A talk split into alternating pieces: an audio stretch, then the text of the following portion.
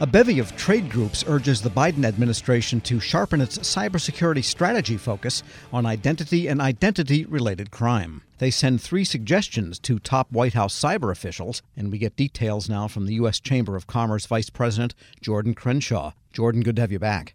Tom, as always, great to be with you and uh, great to talk about this important topic.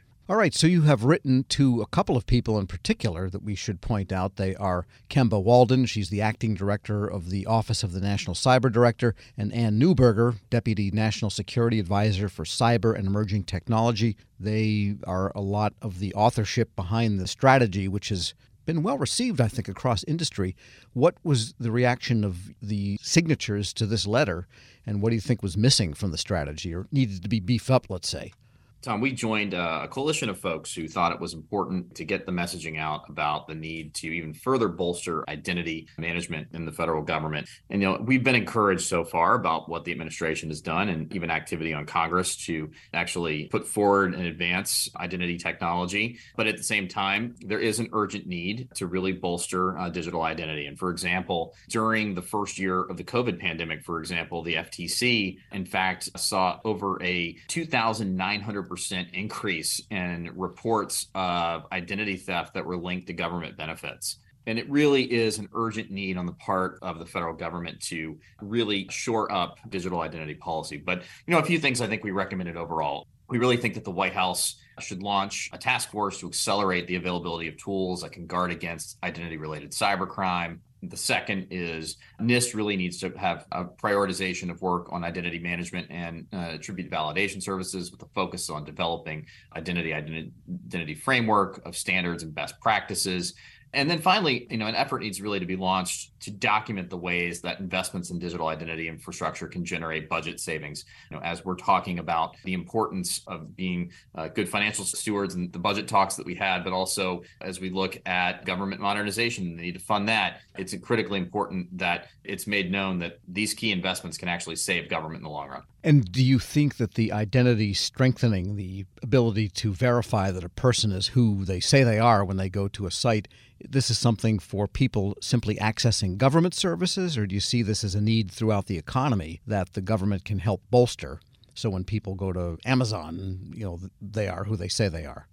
So there is a robust ecosystem here. There's a good identity management technology that can prevent fraud on the private sector level, but at the same time, that same kind of technology can be used on the federal side to prevent things like uh, unemployment insurance fraud and, and other types of fraud that we saw during the COVID 19 pandemic and really, I think some of the things that we want to make sure is that there's a development of a plan of action for federal, state, and local agencies to close the gap between physical and digital identity credentials in a way that protects privacy and, and prioritizes equity and accessibility.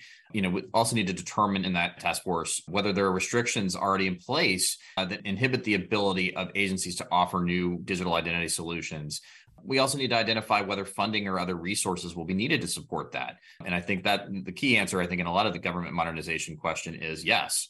We also need to look at ways to ensure that the emergence of robust digital identity solutions don't exacerbate existing inequities. And also, finally, uh, we need to identify the role that industry solutions can actually play, as we talked a little bit about, to enhance government security and technology. So it's a good mix of competition between private sector and public sector working together to get this issue solved. We are speaking with Jordan Crenshaw. He's a vice president at the U.S. Chamber of Commerce. It sounds like maybe some beefing up of login.gov. That's kind of getting a little bit long in the tooth. More and more agencies are using it, but that's not even a universal mechanism at this point. Is that part of the thinking? I think when it comes to government modernization, the view of the business community is we need an all of the above approach. Uh, we think the private sector can provide solutions. We think the government also has a role in developing the technologies that can be used for identity management. But we think that the more offerings that are out there, the better. Competition is a good thing. And for that reason, this is why we actually further encourage the administration to really more fulsomely take a look at this issue even more uh, to ensure we're getting it right, uh, both on login.gov, but also the other private sector solutions that are out there too.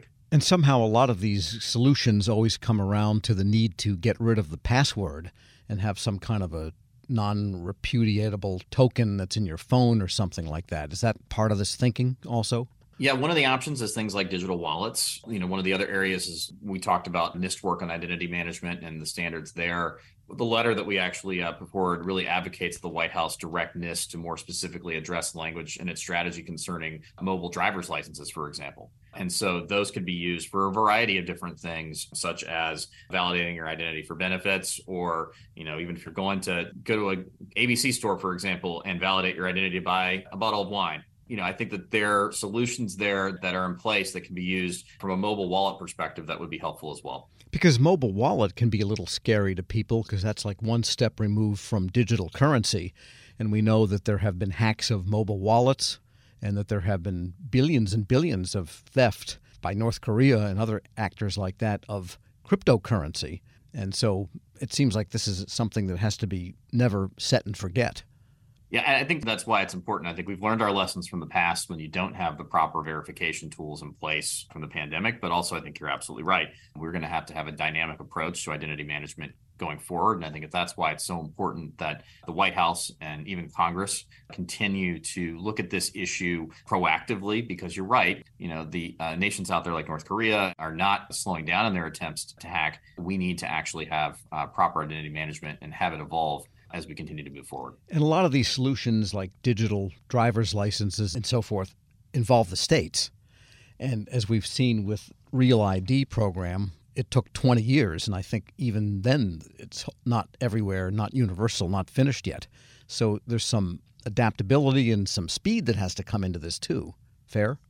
Just another reason why it's important that this get prioritized, because if it's not, we're not going to see the benefits you know, this is once again, I think, another great example of why government needs to modernize and why government needs to really look at different solutions from a variety of perspectives.